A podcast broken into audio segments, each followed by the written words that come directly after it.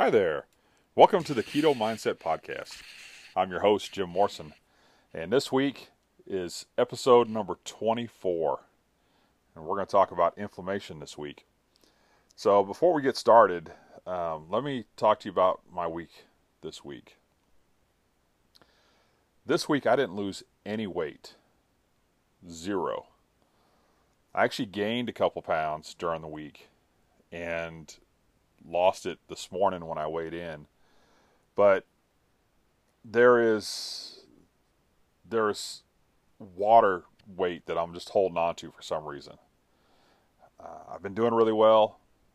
Been watching what I eat. Uh, this week I did decide to cut out dairy, and I actually started that um, just yesterday. So I'm cutting out dairy this week to see if that helps to stimulate things. And um, so that's going to be a little tough, but I'll, I'll get through that. But I want to see if that makes a difference. So, one of the things that we need to do uh, on a keto diet is you got to do a little bit of experimentation on yourself. You got to know and figure out how foods affect you and how foods affect your weight loss. So that's one of the things that we need to be doing when we do uh, keto or if you're doing a different diet. You need to know how things are going to affect you. So, uh, so this week I have cut out. I'm cutting out dairy. No more heavy whipping cream. To lay off butter. Just to see what happens here, and see if that makes a difference in um, overall health um, and overall weight loss. Because this is about three weeks now that I've been stalled, uh, where I really haven't lost much, and so I need to figure out what's going on. Why is that? So, anyway, let's get into the show this week. Um, we're going to talk about inflammation, and inflammation is one of those things that affects everybody. We all have inflammation. Um, so, you know what what is inflammation? Um, well, you know it's the body's way of protecting itself from infection. Uh, it also protects us from injury uh, or illness, and and so when you have an injury, cut yourself, some sort of trauma, your body will increase the production of white blood cells. Um, it'll also increase the production of immune cells and some other substances that just help to fight the infection. And you'll see this, like if you cut yourself, um, you'll see it'll get red and swollen. And, uh, or if you, let's say you twist your ankle, you'll find that area will get red and swollen and it'll also become hot to the touch. And that's all your body working to heal itself. So it's a good thing, but it can also inflammation can also be a bad thing. And if you have chronic inflammation, not just not just acute inflammation where like I say if you cut yourself, you sprain your ankle, that's going to go away, but chronic inflammation is always there. Um, and it happens a lot of times when we are overweight and we're not eating a proper diet. Um, eating sugar and carbs can lead to a lot of inflammation in your body. And not only just, you know, the things you can see, but it can cause inflammation in your arteries. And when you get inflammation in your arteries, that's when you start having plaque buildup, and that's when you start having heart disease. And that comes from eating sugar and eating those carbs that can lead to that. Um, one study in PubMed found that just 40 grams of sugar, and that's just that's just one can of soda each day, um, was enough to increase your inflammatory markers. That's a lot. Um, one can of soda. I mean, we've all, you know, I know I've I drank a lot of of you know soda when I was a kid. Um, not so much as an adult, but as a kid, I drank a lot of it. And that just leads to a lot of things. And so sugar um, also leads to higher levels of uric acid, um, which can trigger which can trigger inflammation and also insulin resistance, which is something we talked about last week. So, like I said, chronic inflammation can lead to heart disease. And we can we can reduce our inflammation um, just simply by stop eating processed foods and sugar. If we'll get off the carbs, if we'll get off the sugar, if we get off the packaged junk, then we can reduce our body's inflammation and we're going to feel better. We're just going to feel a whole lot better by doing that. And if you've been doing the keto diet for a while, you know that. You know that that is that is a real that's that's real. Um, so if you are eating processed foods and sugar, if you're listening to this for the first time, I urge you to switch to a keto diet and your inflammation is going to get better. Now, there's going to be times when, you know, if you're going to fall, twist your ankle or something, you're going to have inflammation. Doesn't mean that you're you're never going to have it, but we can reduce it on our own just by eating better foods, um, higher quality foods. And somebody said to me the other day, I have a hard time with keto because it's so expensive.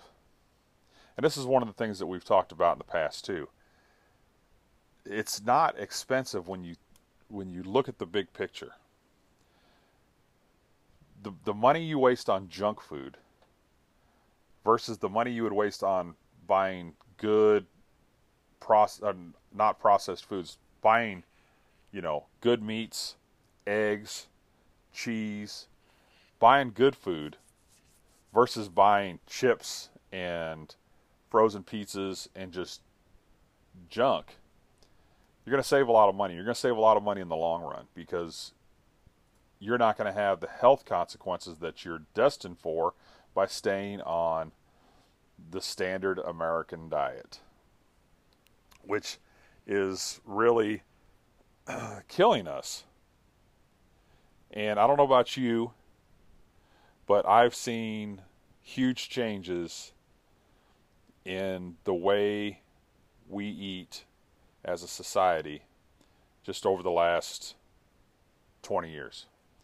And so those are the things that we need to change. We can't change the world, we can change what we do. And that's what that's what I'm trying to do is change what we do. You and I. What do you and I want to do? So um, another thing that can lead to a lot of inflammation uh, is smoking. And so I urge you, if you're a smoker, I urge you to stop and uh, and get away from that. Um, another thing too that we've we've talked about here on the show is stress. High stress is a major factor for inflammation, for inflammation in your arteries and inside your body. Um, you know, I'm big on stress. It's one of the things I talk about a lot is reducing our stress levels. So if you can go and you can take a nice walk, that'll help reduce your stress levels. Um, and it'll reduce your blood glucose. And, uh, you know, it's good exercise. So if you're fighting a glucose problem, that's a great way to help get it down, help way to get your stress down. Uh, and just just do it. Just get out there and, and get some good exercise and get a good walk. Inflammation is one of those things that we really need to be taking a look at because it's it does cause a lot of problems in our body. I noticed since I've done keto, I don't have as much inflammation as I used to just in my life. Just you know, um, shoulder pain, that's inflammation. Back pain, that's inflammation. Um, hip pain, knee pain, ankle pain, all those pains that you have like that, that's all inflammation. And by getting away from the sugar, you can stop that. I know in the past, um, I would see where if I ate a lot of sugar, my feet would hurt. my joints would hurt. And if I didn't, if I ate good, good quality food, I didn't hurt as much. And that has been true for me since I've been on keto. I don't hurt like I used to, and that's what's important to me. So um, this week, um, I got a question um, in the email from Amy, and Amy wanted to know when should I test my ketones. Well, I'll tell you, um, testing ketones for me, I usually test my ketones when I get home from work, and I use a blood meter, and so I'll test. Uh, I'll test my my ketones and my blood glucose, and that's usually about five to six hours after I have eat, eaten anything. If you test your if you test your ketones and your blood glucose first thing in the morning, what you're going to find is your blood your glucose is probably going to be higher than than it is normally, and your ketones are going to be farther down. So if you want to test in the morning, probably the best thing to do is to wait about an hour. Um, don't eat or drink, but if you really want a good reading on what you're at, test it about an hour after you get up.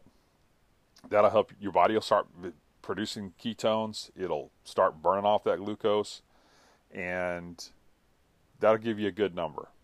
But really, the best time to test your ketones, Amy, is to test those when it is most convenient for you. And that's the best way to do it. Um, so I've I've been testing my glucose a lot more this week, and I'm running around 75 to 80. I think 86 was my highest one this week, which that's fantastic. And my ketones um, have been running around one to 1.2 millimoles, and that's that's great too. That's where you want to be. So, anyway, that's our show for this week. I hope you enjoyed it. Um, if you have any questions, like Amy did, send me an email and uh, or get a hold of me on Twitter. If you want to get a hold of me on Twitter, uh, I'm at Real Keto Jim, and if you follow me on there, I will follow you back and let me know that you listen to the show. I love listen, I love hearing from my listeners. And if you want to send me an email, my email address is realketojim at gmail.com. And you can send me uh, email there, and I'll get back to you. I want to tell you, I really enjoy doing this show for you. I really enjoy doing it for me. I enjoy that people like to listen to what I do and like to follow what I do. And that really makes me happy. And I want you to uh, continue to listen, and I want you to continue to work hard. And remember, you know, we're in this together, and we are all doing great. You are doing great. I'm doing great, and I'm very proud of you. So let's let's keep it going. So until next week, I hope you guys work hard and and do great. And I will see you guys next week. And until then, keep it keto.